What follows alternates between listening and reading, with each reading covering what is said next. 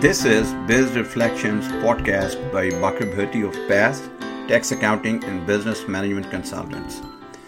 As most of you may be aware that the C R A has recently issued four hundred forty-one thousand letters to the recipients of CERB who are believed to have received the CERB benefit without legal entitlement.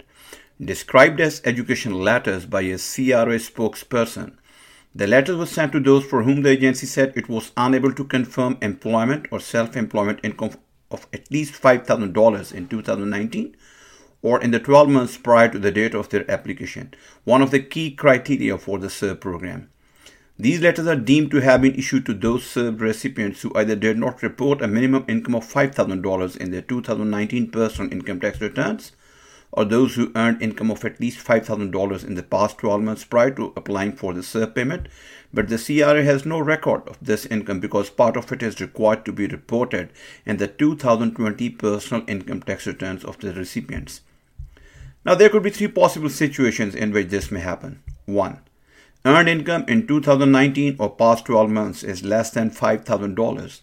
If this situation applies to you, then you must be ready to return all the CERB income to the C R A to avoid penalties. The maximum amount for seven months period will be fourteen thousand dollars that one person may pay back. Two, earned income in two thousand nineteen is less than five thousand dollars, but equal to or greater than five thousand dollars in the past twelve months before applying for CERB.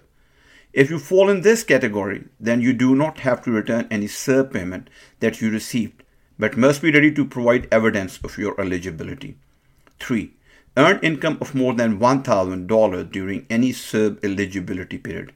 If this applies to you, still you must return the CERB payment received during that period. According to government statistics shared by the Parliamentary Budget Officer, the CERB, which ended on September twenty-seventh, provided nearly nine million Canadians income support during the first six months of the pandemic, paying out eighty point six two billion dollars in benefits, according to figures from the Canada Revenue Agency. Since it's a colossal sum of money and possibility of non-eligible CERB recipients receiving the CERB relief cannot be ruled out, therefore the C R A is likely to go for extensive audits of personal income tax returns of CERB recipients for the years two thousand twenty.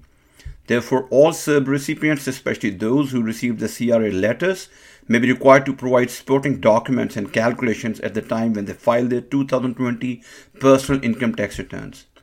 So it is prudent to keep proper record of all your business incomes and expenses to demonstrate that you qualified for all those CERB eligibility periods against which you received CERB income support. You may also engage a qualified accountant to help you in filing your two thousand twenty personal income taxes to avoid any wrong reporting.